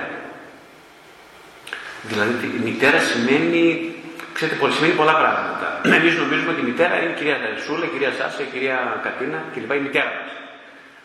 Εδώ τώρα είναι ένα πολύ μεγάλο θέμα, τεράστιο θέμα αυτό που τώρα, τι σημαίνει μητέρα. Γιατί, ας πούμε, λέει ο καθένας έχει μια μητέρα, σωστά. Εσύ τη μητέρα, εγώ τη δική μου, ο καθένας τη δική του. Και περιμένει πάρα πολλά από αυτήν. Τι περιμένει, τον ουρανό μετάφθαρα. Γιατί, γιατί έτσι είναι το αρχιτυπικό, ε, η αρχιτυπική επιθυμία του ανθρώπου μόλις γεννιέται, είναι να περιμένει τα πάντα από ένα πρόσωπο. Αυτό το πρόσωπο λοιπόν είναι συνήθως ο πρώτος άνθρωπος που βλέπει και που το φροντίζει. Και είναι η μητέρα. Οπότε περιμένει τα πάντα από τη μητέρα.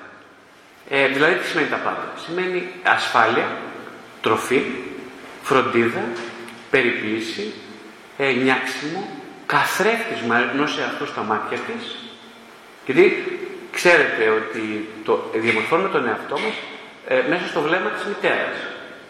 Κοιτώντας μια γυναίκα, δηλαδή κάθε άνθρωπος από εμάς που γεννιέται στον κόσμο, κοιτώντας μια γυναίκα στα μάτια κατευθείαν, το βρέφος αντανακλά στα μάτια της μητέρας του και στον τρόπο που η ίδια νιώθει για τον εαυτό της ψυχικά και πνευματικά τον δικό του εαυτό. Δομεί έναν εαυτό εκεί που δεν υπάρχει κανένας εαυτός. Δηλαδή βλέποντας, μια, βλέποντας στα μάτια της μητέρας το πώς βλέπει η μητέρα εμένα που είναι το παιδί της το τι σκέφτεται για μένα, το πώς αισθάνεται μαζί μου Εκείνη την ώρα αποκτώ μια αίσθηση αυτού. Αυτό είναι συγκλονιστικό αν το σκεφτείτε, γιατί διαμορφώνεται μόνο στον πρώτο χρόνο όλο αυτό. Αυτό έχει αποδείξει η ψυχανάλυση. Δηλαδή, ό,τι φάγαμε και ήπιαμε, τα φάγαμε και τα ήπιαμε στον πρώτο χρόνο της ζωής. Το μεγάλο καλό και το μεγάλο κακό έγινε τότε. Δηλαδή, τι σημαίνει καλό και κακό; Σημαίνει απλά ότι Έχω φτιάξει έναν εαυτό στον πρώτο χρόνο, ο οποίος έχει τα συγκεκριμένα χαρακτηριστικά. Έχω μια εμπιστοσύνη, βασική εμπιστοσύνη στον εαυτό, στους άλλους, γιατί αν η μητέρα με πετάει, ας πούμε, γιατί δεν μπορεί να με σηκώσει και με αφήνει, εγώ, εκείνη την ώρα εγώ ε, χάνω τον ουρανό και τα άστρα, τα χάνω όλα. Ε, και δεν αναπληρώνεται αυτό το συνέστημα, παρά μόνο αν σε κάποια φάση της ζωής σου, αφού βιώσεις ψυχοθεραπευτικά τον πόνο αυτής της εγκατάλειψης, στραφείς στο πρόσωπο του Χριστού και της Παναγίας αν στραφείς με όλη την ψυχή στον Χριστό και στην Παναγία, είναι η μόνη θεραπευτική δίωδος για να εξασφαλίσει έναν εαυτό από την αρχή. Γι' αυτό οι ψυχοθεραπευτές δυστυχώς που δεν γνωρίζουν τι σημαίνει το πρόσωπο του Χριστού και της Παναγίας έχουν χάσει τη μισή τους ζωή για μένα. Γιατί όταν υποτιμούν το πρόσωπο του Χριστού της Παναγίας, οι θεραπευτές, οι οποίοι δεν φταίνουν για αυτοί δεν ξέρουν, δεν έχουν τίποτα, δεν έχουν μια εμπειρία τέτοιου τύπου, είναι στην πραγματικότητα σαν να υποτιμούν την το αρχιετυπικό πρόσωπο της μητέρας και την αρχιετυπική αξία του προσώπου του πατέρα. Ο Λακάν έχει μιλήσει πολύ για αυτές τις θεματολογίες ε, δηλαδή πόσο σημαντικό είναι τελικά η αρχιτυπική φιγούρα του πατέρα, ε, του Θεού πατέρα και πόσο σημαντική είναι η αρχιτυπική φιγούρα της μητέρας της Παναγίας. Ε, οπότε ένας άνθρωπος δομεί τον εαυτό του μέσα στα πρώτα χρόνια της ζωής, καθρεφτιζόμενος σε ένα άλλο πρόσωπο. Στην πορεία βέβαια καθρεφτίζεται και στο πρόσωπο του πατέρα, ο οποίος επεμβαίνει στη ζωή. Τα, μετά όταν το παιδάκι γίνει 3, 4, 5 χρονών, αρχίζει μπαίνει ο πατέρας σαν μια φιγούρα συνοδευτική ε, που δημιουργεί αυτό το τρίγωνο, δηλαδή μπαμπάς, μαμά και μητέρα.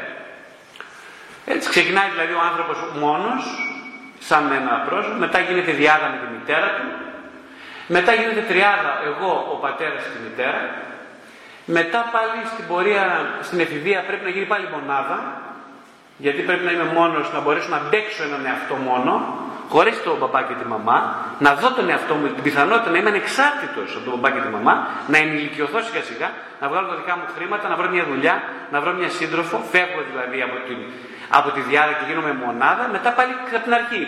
Βρίσκω μια σύντροφο, μπαίνω στη διάδα. Σωστά, το αριθμός 2.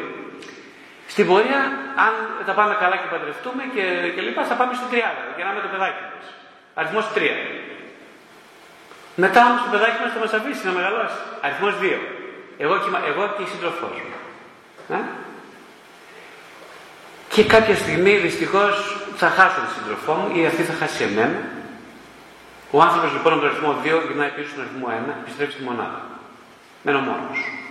Και τώρα είμαι εγώ και η μοναξιά. Ή εγώ και ο Θεός. Δεν είναι καλύτερα να είμαι εγώ και ο Θεός. Αν είμαι εγώ και ο Θεός, ε, είμαι λιγότερο μόνος. Και μετά πια ο μεγάλος αποχωρισμός που είναι ο θάνατος, που δεν υπάρχει πια εγώ. Βλέπετε λοιπόν η ζωή είναι μια εξελικτική διαδικασία συνεχών εξαρτήσεων και απεξαρτήσεων. Σωστά; Ε, συνδέσεων και αποχωρισμών. Εμείς ψυχολόγοι όμως λέμε ότι δεν μπορεί κανείς να εξατομικευτεί, δηλαδή να γίνει αυτόνομο άτομο, ένας, ένας ενήλικος που μπορεί να σταθεί στα πόδια του, αρχικά δεν μπορεί να μάθει να χωρίζεται, να φεύγει, δηλαδή να διαφοροποιηθεί από τη μητρική πηγή της αγάπης, που είναι η μητέρα τροφός.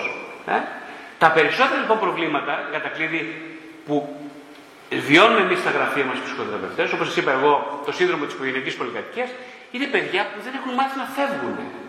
Είναι γονείς που δεν έχουν μάθει να φεύγουν. Από πού; Από, τη, από ο ένας από τον άλλον.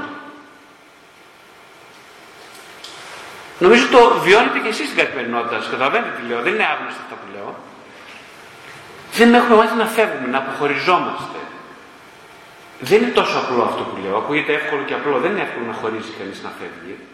Ακόμα σας είπα, και ένας φοιτητής που φεύγει από το σπίτι του, πάει στα 19 του, 18 του, φεύγει, πάει σε ένα ξένο κράτος, πάει σε μια άλλη πόλη για να σπουδάσει, δεν σημαίνει ότι έχει φύγει από το σπίτι. Ενδοψυχικά, οι εσωτερικοί του διάλογοι τον επιστρέφουν, τον γυρνά στο σπίτι. Η νο, νομοτελειακά ο άνθρωπος πρέπει να επιλύσει τις εκκρεμότητέ του με οποιοδήποτε παρελθόν. Νομοτελειακά. Δεν μπορεί κανείς να πάει ένα βήμα μπροστά αν δεν έχει κάνει ένα ολόκληρο βήμα πίσω. Δεν μπορεί, απλά. Αυτό είναι νομοτελειακό, είναι συμπέρασμα. Το λέει και η εμπειρία μου και η ψυχολογία ως επιστήμη. Δεν γίνεται. Ο πατέρας μου, σας είπα, που παραπονιέται, που έχει ένα, που, για τον πατέρα του, τώρα στην ηλικία των 80 ετών, παραπονιέται για τον πατέρα του που έχει κοιμηθεί εδώ και 40 χρόνια. Και μιλάει σαν να είναι ζωντανή η σχέση τους τώρα αυτό. Τι σημαίνει αυτό, Ότι δεν έχει εκκρεμότητες ο άνθρωπος. Εκκρεμότητες. Πολλές. Έχει προχωρήσει. Έχει κάνει κοντέρι, έχει κάνει το τα παιδιά του, έχει εγγόνια από εμάς. Ε, έχει προχωρήσει. Ναι, αλλά σε ένα σημείο δεν έχει φύγει ακόμα από εκεί. Για μένα είναι σοβαρό αυτό. Δηλαδή, συζητάμε για να σας δώσω να καταλάβετε ότι πρέπει κανείς να μπορεί να αποχωρήσει, να φεύγει. Αλλά δεν είναι απλό. Πρέπει αρχικά να έχει φύγει από τη μάνα του. Πρώτα. Να έχει αποχωριστεί την εξάρτησή του από τη μητέρα του. Είναι πολύ σοβαρό αυτό. Είτε το λέω εγώ είτε το λέω, θα φωνάξουν οι πέτρες. Αυτό ισχύει. Πρέπει να φύγεις από τη μάνα σου. Να αποχωρήσει. Όχι να φύγεις. Δεν εννοώ να πεθάνει η μάνα σου, ούτε, ούτε να πας σε άλλη πόλη. Δεν εννοώ αυτό μόνο. Και αυτό καλό είναι. Δηλαδή, αν μπορείς να φύγεις, καλό λέω στους ανθρώπους, ας πούμε, ε, ναι, να φύγει από το σπίτι. Τους λέω, δεν λέω του φώτη, φώτη μου, φύγει από το σπίτι. Δεν φεύγει. Καλά, δεν μ' ακούει φώτης, φυσικά έχει τους λόγους του. Καλά κάνει. Αλλά ναι, το, να φύγεις από το σπίτι είναι ένα πρώτο βήμα. Να πας να ζήσει αλλού. Ναι, να φύγεις αλλού. Σε άλλο σπίτι. 10 μέτρα μακριά. 20 λεπτά με το αυτοκίνητο. Μια ώρα δεν πειράζει, όσο αντέχεις. Αλλά φύγε, βγες έξω. Φύγε μακριά.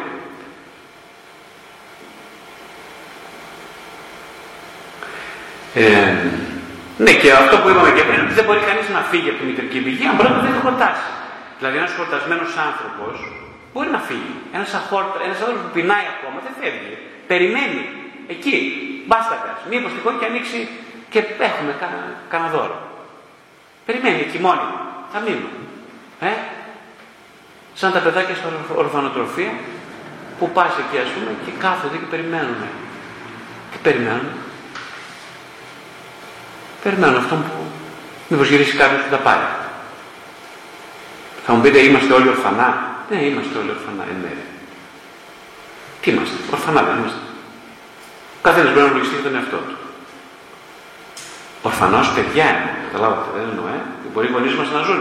Ο Άγιος Γέροντας Παΐσιος αυτό δεν έλεγε. Έλεγε ότι όταν ο Άρης λέει μοναχές σου στο μοναστήρι, σας παρακαλώ λέει να τις περιποιήσετε, να τις φροντίζετε, γιατί είναι ορφανά. Και δεν εννοούσε ε, ότι δεν είχαν πατέρα και μητέρα. Όχι, ο Άγιος ήξερε ότι όταν λέει ορφανά, εννοεί ψυχές που μεγάλωσαν χωρίς να εσωτερικεύσουν μια υγιή γονεϊκή παρουσία. Αυτό εννοούσε ο Άγιος. Ήξερε πολύ καλά τι λέει. Οπότε να τις φέρετε λέει με αγάπη αυτές τις, τις μοναχές γιατί δεν ήταν ορφανές εννοούσε δεν γεύτηκαν την αγάπη δεν τη γεύτηκαν; Τι σημαίνει λοιπόν καλή σχολητική σχέση; Αυτό σημαίνει τρυφερότητα, φροντίδα ξεκάθαρα όρια όρια προσέξτε πολύ σημαντική λέξη αυτή όρια όρια σημαίνει εγώ θέλω να σε καταβροχθήσω σαν μητέρα σου αλλά πατάω φρένο κάνω εγκράκια νηστεία νηστεία, νηστεία. Νηστεία από τη δική μου παραπληκτικότητα, να μην σε φάω, ζωντανό. Και απέχω από την επιθυμία μου να σε καταβροχθήσω. Αυτό σημαίνει όρια. Δεν είναι εύκολο να το βάλει μια μητέρα. Όρια. Στη δική της καταβροχθιστική, κανιβαλιστική μανία. Και ένας πατέρας βέβαια το ίδιο. Αλλά ο πατέρας επειδή είναι λίγο πιο αποστασιοποιημένοι, ε, μπορώ να βάζω περισσότερο όρια. Η μητέρα είναι πολύ δύσκολο να βάλει όρια. Σημαίνει λοιπόν ξεκάθαρα όρια, ανοχή στην ανάγκη του παιδιού για αυτονόμηση. Ναι, είναι ναι, όχι να αυτονομηθεί σημαίνει για μένα ότι εγώ πρέπει να χάσω μια, ένα βαθμό σημαντικότητας πάνω στο παιδί μου. Αυτό δεν σημαίνει αυτονόμηση. Θα είναι μια πιάτο σημαντική. Εύκολο είναι αυτό. Είσαι μητέρα, κάνεις παιδί, τι λες τώρα, πώς θα φύγεις; Να, να αποσυρθείς και να χάσεις τη σημαντικότητά σου; Δεν υπάρχει μεγάλη σημαντικότητα από το τρόπο αυτό ε, της μητρότητας. Δεν, δεν ξέρω να υπάρχει. Δηλαδή υπάρχει κάτι πιο σοβαρό για έναν άνθρωπο το να έχεις ανθρώπους απόλυτα εξαρτημένους από σένα; Υπάρχει; Οι πολιτικοί αυτό δεν κάνουν συνέχεια. Προσπαθούν να εξαρτήσουν όλο και περισσότερους ανθρώπους από πάνω του. Αυτό είναι μια μεγαλομανία. Ε, σκεφτείτε ένας άνθρωπος τώρα ασήμαντος, μια γυναικούλα, ας πούμε, γεννάει ένα παιδάκι και ξαφνικά γίνεται παντοκράτορας. Εξαρτάται απόλυτα αυτός ο άνθρωπος από εκείνη. Ε, Πώς να μην το πάρει πάνω της; Είναι δυνατόν. Μπορεί να μην το πάρεις; Τι γίνεται; Το παίρνεις πάνω σου. Ε, τώρα, μια, δηλαδή, αν είσαι όρημη, θα πρέπει σιγά σιγά να πεις: Όχι, όχι, κάτσε. Το παιδί θέλει να αυτονομηθεί. Θα το, και ο πατέρας σου θα κάνει πράγματα. Θα κάνει και ο μπαμπάς πράγματα. Με ιδέα, ο μπαμπάς δεν βοηθάει. Πώς να βοηθήσει, αφού είσαι από πάνω έτσι. Πώς να βοηθήσει ο μπαμπάς; Δώσε λίγο ελευθερία. Πάρε, τράβα, τράβα δύο βήματα πίσω να πάρει και ο μπαμπά τα ενία. Καταλαβέ. Ε, οπότε ναι, να σέβεσαι την ανάγκη του άλλου αυτονόμηση. Ναι, και ο μπαμπά θέλει να. Δυσκολεύεται ο μπαμπά. Ε, βοήθα και εσύ να τα, τα βρει με τον γιο του, με την κόρη του. Βοήθησε, βοήθησε και εσύ, βοήθα. Βοήθα. Έχεις πολύ μεγάλη δύναμη, το ξέρεις. Ε, Διερεύνηση λοιπόν το δυνατοτήτων του, καθαρή, σαφή και αποτελεσματική επικοινωνία. Αυτά τα λέω ωραία τώρα, είναι πολύ δύσκολα πράγματα. Καθαρή, σαφή και αποτελεσματική επικοινωνία. Τι λέει ο άνθρωπος τώρα; Αυτά για να γίνουν θέλει πολλή δουλειά. Πολύ, πολύ αυτογνωστική δουλειά. Καθαρή επικοινωνία. Τι σημαίνει καθαρή επικοινωνία; Εγώ τώρα πρέπει να σας ρωτήσω, γιατί θα θέλω να μου κάνετε τις ερωτήσεις; Για να δω καταλάβετε το που λέω. Καταλάβατε; Ρωτάει κανείς γονιός στα παιδιά του. Κατάλαβες τι λέω; Κατάλαβες; Όχι για να σε μαλώσω, κατάλαβες; Όχι έτσι. Κατάλαβες, παιδί μου, γιατί ήθελα να πω, γιατί μου λέω ότι κατάλαβες αυτά που είπαμε. Ρωτάει κανείς γονιός, τι θα ήθελες, παιδί μου, να γίνει, τι θέλεις, τι θέλεις εσύ; Τι θέλεις; Εγώ θέλω αυτά για σένα. Εσύ τι θέλεις από μένα; Ρωτάει κανένας. Οι γονείς νομίζω τα ξέρουμε. Εμείς δεν νομίζουμε όλοι οι γονείς. Τα ξέρουμε όλα. Είμαστε, επειδή είμαστε, μας έκανε ο Θεός γονείς, τελείωσε. Είμαστε στο βάθρο εκεί ψηλά. Α πούμε, δεν μας κουνάει τίποτα τώρα. Δεν είναι έτσι. Ρωτάει κανείς τι θέλω; Δεν ρωτάνε οι γονεί τι θέλουν τα παιδιά τους. Γιατί δεν ρωτάνε, γιατί πιστεύουν ότι τα ξέρουν. Ή τι, γνωρίζουν τι πρέπει να κάνουν τα παιδιά. Άρα, αφού ξέρουν τι πρέπει να κάνουν τα παιδιά, δεν χρειάζεται να σε ρωτήσω κιόλας. Ή θα στο επιβάλλουν λοιπόν, ή το, ή το άλλο άτομο θα κάνεις εσύ ό,τι θέλεις τα πάντα και εγώ θα παίζω το ρόλο του φίλου. Που και αυτό είναι ε, ε, ψευδεπίγραφο τελείως. Τι φίλο, ποιος είπε ότι σε, σε, θέλω για φίλο. Εγώ σε θέλω για μπαμπά μου. Το ίδιο είναι να είμαστε φίλοι, να, και να είμαστε φίλοι, να είμαστε και μπαμπάς. Είναι το ίδιο. Ερώτηση για εσάς, είναι το ίδιο. Άλλο μπαμπά, άλλο φίλος, άλλο μαμά, άλλο αδερφή, άλλο ξάδερφος, άλλο φιλαράκι. Άλλο όλα αυτά. Άλλα, άλλα. Είναι διαφορετικά.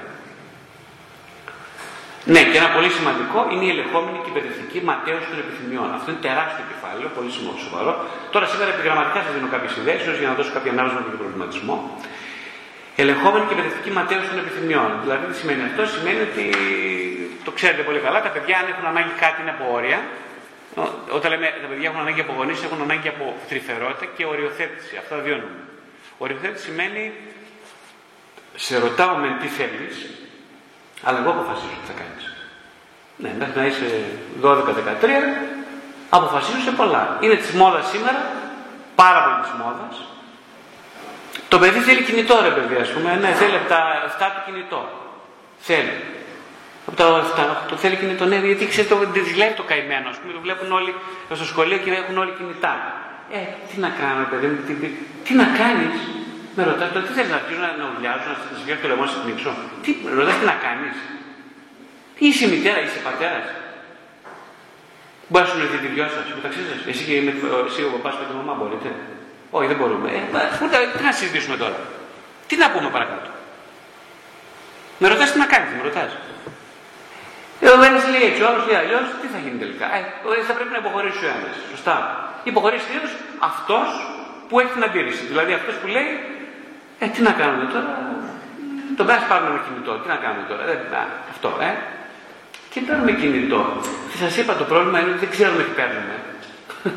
δεν ξέρουμε τι αγοράζουμε. Δηλαδή λέει, και εγώ στην κόρη μου της πήρα κινητό, τι να κάνω; Δεν με πάρει κινητό, αλλά εγώ δεν συμφωνώ με αυτά. Δεν συμφωνώ με το κινητό. Θα μου πείτε, είσαι, μου λέει κόρη μου, μπαμπά, επιτέλους ξύπνα.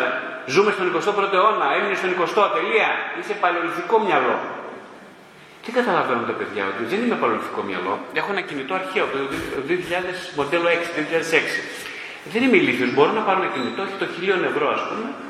Σούπερ. Η κόρη μου έχει το 200, το 500, τι έχει, δεν ξέρω, το ξέρω. Λοιπόν, εγώ έχω ένα κινητό 25 ευρώ. Γιατί το έχω αυτό το κινητό, επειδή είμαι ηλίθιος; Γιατί το έχω. Στο έχω εξηγήσει πολλές φορές. Γιατί είναι μια ολόκληρη ιστορία. Εγώ θέλω να είμαι ζωντανός άνθρωπος. Θέλω να αποδεσμεύω ενέργεια για να τη χρησιμοποιώ εκεί που θεωρώ εγώ σημαντική, που θεωρώ σημαντική. Οπότε παίρνω, αν μπορούσα να ενδώσω την επιθυμία μου να πάρω ένα κινητό των 500 ευρώ, θα ήμουν μόνιμα έτσι. Έτσι. έτσι. Λοιπόν, ποιο είναι το πρόβλημα να είναι μόνιμα έτσι, να κοιτάω συνέχεια το κινητό μου και να παίζω, ποιο είναι το πρόβλημα; Γιατί δεν έχω ζωή πια. Έχω μια ψευδέστηση, ένα ψευδεπίγραφο ζωής και εγώ είμαι μισοπεθαμένο. Αυτή είναι όλη η ιστορία. Όλη η ιστορία είναι αυτή. Καταλάβατε; Ζούμε σε έναν κόσμο ο οποίος έχει μάθει πλέον να θεωρεί ζωή την κατανάλωση αντικειμένων. Μόνο. Τίποτα άλλο.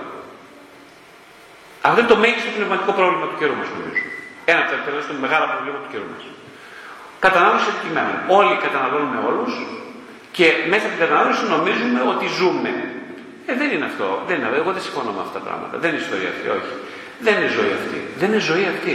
Ο άνθρωπος είναι δηλαδή να επιβιώνει και να ζει ή να ευχαριστιέται τη ζωή του. Γιατί αν είναι ευχαρίστηση είναι να είμαι εγώ τρεις ώρες στο κινητό μου και να στέλνω μηνύματα και να δέχομαι μηνύματα και να ψάχνω στο ίντερνετ, αν αυτό είναι ευχαρίστηση, ε, τότε ευχαρίστηση το ίδιο είναι να γίνομαι βουλημικός, να πάω να καταδοθήσω 10 πίτσες και να πέσω στο μοσχάρι να κοιμηθώ. Είναι αυτή η ζωή; Είναι ζωή αυτή; Για μένα δεν είναι ζωή. Η ζωή θέλει εγκράτεια. Εγκράτεια τι σημαίνει, να έχω επίγνωση των αληθινών επιθυμιών μου, που είναι πολύ μεγάλη ιστορία, και να τη θα σέβω τις ψεύτικες. Αυτό σημαίνει εγκράτεια. Ποιος το κάνει αυτό, κανένας. Ελάχιστα, δεν ξέρω.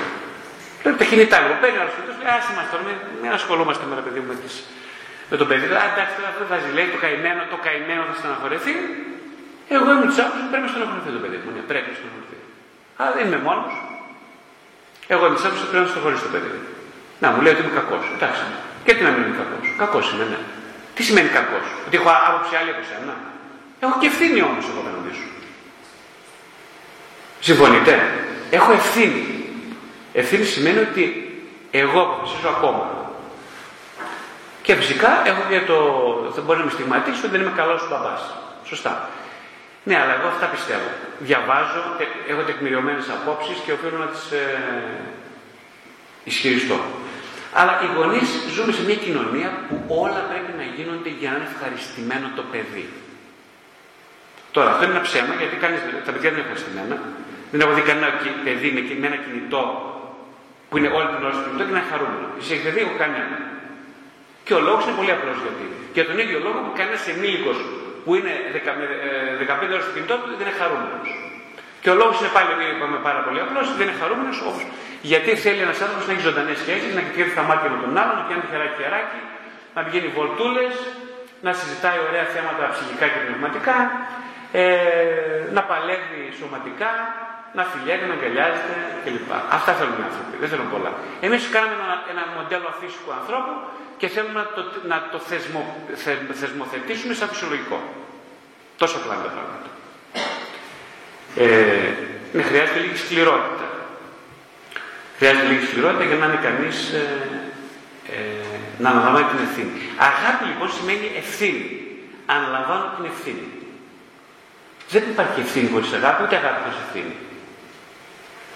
Αγάπη δεν είναι ας πούμε να σου κάνω τα χατήρια, ούτε να μου κάνω τα χατήρια. Δεν είναι αυτό το πράγμα. Αυτό τα είπα Ναι, τον πρώτο χρόνο όλος ο κόσμος είπαμε ότι είναι η μητέρα. Ε, χάδι ως μία οπτική επαφή φωνή της μητέρας, με το χάδι βοηθά το παιδί να ρωτηθεί. Ναι, αυτό είναι με το χάδι χαϊδεύοντας, λέμε τα παιδιά, τα χαϊδεύω. Ε, με το χάδι και δημιουργείς μια ταυτότητα στο παιδί. Δηλαδή, οριοθετεί το σώμα του. Αυτή είναι μια αναλυτική άποψη. Ε, οπότε, καλό είναι τα, οι μητέρες, τα μικρά τα παιδάκια, τα βρέφη να τα χαϊδεύουμε. Και μας έχει μείνει τους περισσότερους και μας αρέσει να μας χαϊδεύουν. Ε, γιατί ήταν ο πρώτος τρόπος να οριοθετήσουμε το σώμα μας μέσω της μητέρας. Και έτσι οι άνθρωποι τους αρέσει να τους χαϊδεύουν και όταν μεγαλώνουν. Έχουμε ανάγκη από αυτή την αφή γιατί μας θυμίζει αυτό που έκανε κανονικά, φυσιολογικά η μητέρα μας τον πρώτο χρόνο. Ε; Μας χάιδευε και μας είχε σωματικά στην αγκαλιά της. Αυτή η σωματικότητα μας είναι και ένας τρόπος οριοθέτησης πέρα την περιφερότητα και έχουμε όρια. Αν σε χαϊδεύει κάποιος, λέει ποιο είναι το σώμα σου, έτσι. Καταλαβαίνεις. Κάνεις αυτό και λες: Όπ, έχω ένα χέρι. Το χέρι μου είναι μακρύ τόσο. Έχω ένα πόδι, είναι τόσο. Σωστά. Το σώμα μου είναι τόσο. Έχω όρια, επιτέλους. Δεν χρειάζεται να είμαι ανασφαλή. Ζω, ζω σε έναν ασφαλή κόσμο. Αυτό σημαίνει οριοθέτηση του σώματος. Όλες οι μάλιστα είναι καλές. Μύθος. Αστείο. Δεν θα ήμασταν εδώ σήμερα αν όλες οι μάλιστα είναι καλές. Είναι αστείο αυτό. Και δεν μπορεί να είναι καλές, γιατί είναι άνθρωποι. Τι νομίζετε από την Παναγία, τι περιμένουμε εμείς όλοι; Στην Παναγία βλέπουμε αυτό που περιμένει ο καθένας από τη μητέρα του. Και αυτό είναι το σημαντικό η Παναγία. Είναι η μητέρα μας, λέμε. Δηλαδή, ενσαρκώνει την αρχιτυπικό, την αρχιτυπική εικόνα που όλοι έχουμε βαθύτατη ανάγκη να την πλησιάσουμε. Γι' αυτό αισθάνομαι τόσο ευγνωμοσύνη, γιατί επιτέλους υπάρχει, λέμε, η πραγματική μητέρα, στο πρόσωπο της Παναγίας. Αφού η δική μου μητέρα δεν υπάρχει, ή απογοητεύτηκα από την δική μου, ευτυχώς υπάρχει Παναγία. Δόξα τω Θεώ. Καταλαβαίνετε. Ε, το ερώτημα βέβαια για κάθε μητέρα είναι ε, πώς μπορεί να είναι σε επαφή με τις ανάγκες του παιδιού της. Δικό μου ερώτημα, Παύλα, πώς μπορεί, να ανάγκη με τις, πώς μπορεί να είναι σε επαφή η μητέρα με τις ανάγκες του εσωτερικού της παιδιού, με αυτό που υπήρξε ίδιο παιδί. Πολύ σοβαρό ερώτημα, για να το απαντήσει η ίδια η μητέρα. Πόσο το παίρνει αγκαλιά όταν το ταΐζει, Δηλαδή, ξέρετε, και τη μόδα στο πιπερό, το οι άλλοι άνθρωποι το παιδί και στο στην καρέκλα, ας πούμε, πάρει το πιπερό στο στόμα, κάτσε να μην τηλεόραση, κάτσε να δεις και εσύ το πιπερό. Δεν είναι έτσι, το, δεν πάει έτσι αυτό, καταλαβαίνετε, δεν είναι φυσιολογικό και αυτό. Είναι το ίδιο με τα κινητά ό,τι γίνεται.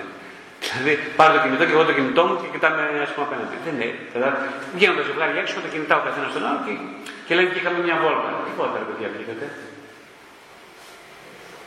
Οπότε ναι, όχι, η μητέρα είναι φυσική επαφή. Να με αγκαλιάσει, να σε αγκαλιάσει, να σε ταΐζει και ταυτόχρονα να σου μιλάει, να σου λέει ένα τραγουδάκι, να σε κοιτάει στα μάτια και να σε χαϊδεύει. Δηλαδή, αυτό, είναι, αυτό είναι το πακέτο. Σωστά. πόσο χρόνο μεγαλύτερο, πόσο χρόνο ξοδεύει μαζί του. Πόσο χρόνο ξοδεύει με το παιδί, με το παιδί η μαμά. Στη σημερινή κοινωνία βλέπετε πολλές μητρικές φιγούρες, το ξέρετε και σε αυτό. Οι γυναίκες δουλεύουν πολύ, υπάρχει ανάγκη να δουλέψουν. Μπαίνουν στη μέση οι άλλες μητρικές φιγούρες, η Φιλιππινέζα, η Τάδε, η Τάδε κλπ. Ε, και κατά μια ψυχαναλυτική εκτίμηση το άγχος του θανάτου και του χωρισμού μεγαλώνει όταν βλέπετε πολλές μάνες στον πρώτο χρόνο της ζωής. Γι' αυτό και πολλοί σημαντικοί συνάδελφοι έχουν κάνει ολόκληρη καμπάνια, προσπάθειες συστηματική, οι μητέρες όλες να παίρνουν άδεια κοίησης ε, και ελοχίας ενός έτους τουλάχιστον ε, όταν γίνονται μάνες. Αυτό είναι πάρα πολύ σοβαρό, συμφωνώ απόλυτα με αυτή την άποψη. Ε, πρέπει να φύγει από τη δουλειά και να, να, όσο μπορεί να είναι κοντά στο παιδί μητέρα τον πρώτο χρόνο. Είναι πάρα πολύ σοβαρό. Για τον ίδιο για αυτόν τον λόγο ακριβώς, γιατί μια μητέρα που δεν είναι κοντά ή υπάρχουν αναλλακτικές μητέρες, αναλλακτικές με μητερικέ παρουσίε, δημιουργεί ένα παιδί που αυξάνει την πιθανότητα να φτάνει το άγχος του χωρισμού πάρα πολύ έντονο. Ε, και είτε θα αντιδράσει με πολύ μεγάλη επιθετικότητα γινόμενος ένας, ένα θυμωμένο παιδί και ένας θυμωμένος έφηβος, ή θα αναπτύξει μια παθητικότητα και σωστρέφεια και θα γίνει καταθλιπτικός. Οπότε είναι πολύ σοβαρό το θέμα του πρώτου χρόνου. Και πράγματι πίσω από κάθε ενήλικο άγχος βρίσκεται το άγχος του θανάτου κατά τον πρώτο χρόνο. Δηλαδή, αν δείτε ανθρώπους που είναι μια ζωή κλαίνουν τη μοίρα τους ή έχουν ένα παθολογικό άγχος και παίρνουν χάπια και δεν μπορούν να στηρίξουν τον εαυτό τους, μπορεί πολύ εύκολα ένας ψυχαναλυτής να, να, να στραφεί στην, στην παιδική ηλικία αυτού του ανθρώπου και να δει αυτό που ο ίδιος δεν βλέπει.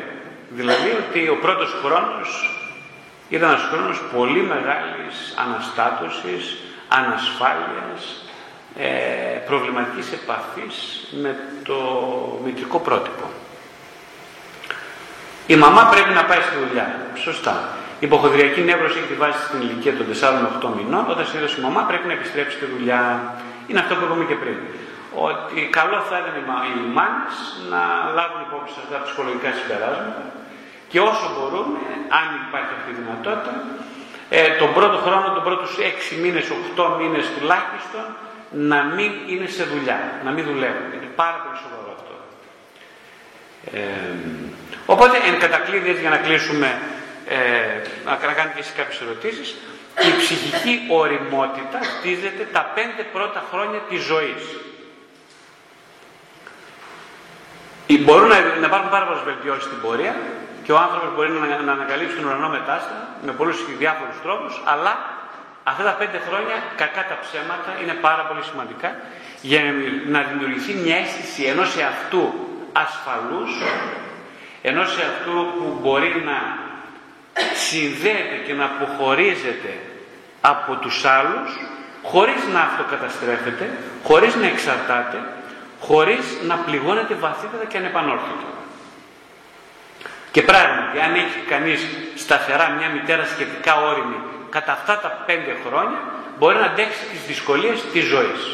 Αλλιώς θα, θα τις αντέξει με λιγότερο αποτελεσματικό τρόπο, θα ζορίζεται πολύ και θα βρίσκει καταφυγές σε υποκατάστατα σχέσεων.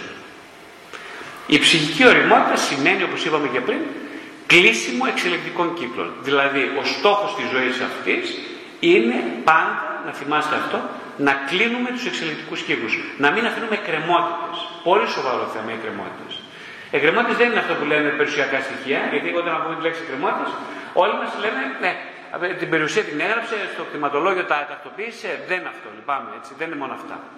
Αυτό είναι ένα κομμάτι των εκκρεμότητων. Το πιο σοβαρές εκκρεμότητες είναι οι ψυχικές εκκρεμότητες, που λίγο ή πολύ έχουμε όλοι μας, κάποιοι από εμάς έχουμε πάρα πάρα πολλές, όσο πολλές έχει κανείς τόσο περισσότερο διστάζει να αποχωριστεί την παιδική του ηλικία, να προχωρήσει την εφηβεία ή να αποχωριστεί την εφηβεία για να προχωρήσει την ηλικίωση ε, και δεν δημιουργείται όταν κανείς, δεν δημιουργείται ένας εαυτός όταν κανείς είναι 18 χρονών. Ούτε μια κρεμότητα δημιουργείται όταν κανείς φτάσει στα 18. Ε; Δηλαδή, όταν φτάσει κανείς στα 18, σε πάρα πολλά σημεία είναι ολοκληρωμένος άνθρωπος είναι ένας νεαρός ενήλικας ο οποίος δεν έχει επίγνωση φυσικά των εκκρεμωτήτων του, δεν έχει επίγνωση των πληγών του, αλλά μέσα του οι συμπεριφορικές του επιλογές καθορίζονται από αυτές τις εκκρεμότητες. Ναι; Ε, πώς όμως να θέλει κανείς να αναλάβει την ευθύνη του, γιατί το τεράστιο θέμα της ευθύνης διηγείται πάρα πολύ σήμερα, Κανένας δεν θέλει να πάρει την ευθύνη του. Το ξέρετε, ειδικά στην Ελλάδα όλοι ρίχνουν ευθύνη στον άλλον. Όλοι μας. Κανένας δεν θέλει να αναλάβει την ευθύνη. Οπότε μπορείς να γίνεις αποτελεσματικός γονιός αν είσαι στερημένο παιδί, είναι το ερώτημα. Μπορείς. Ερώτημα.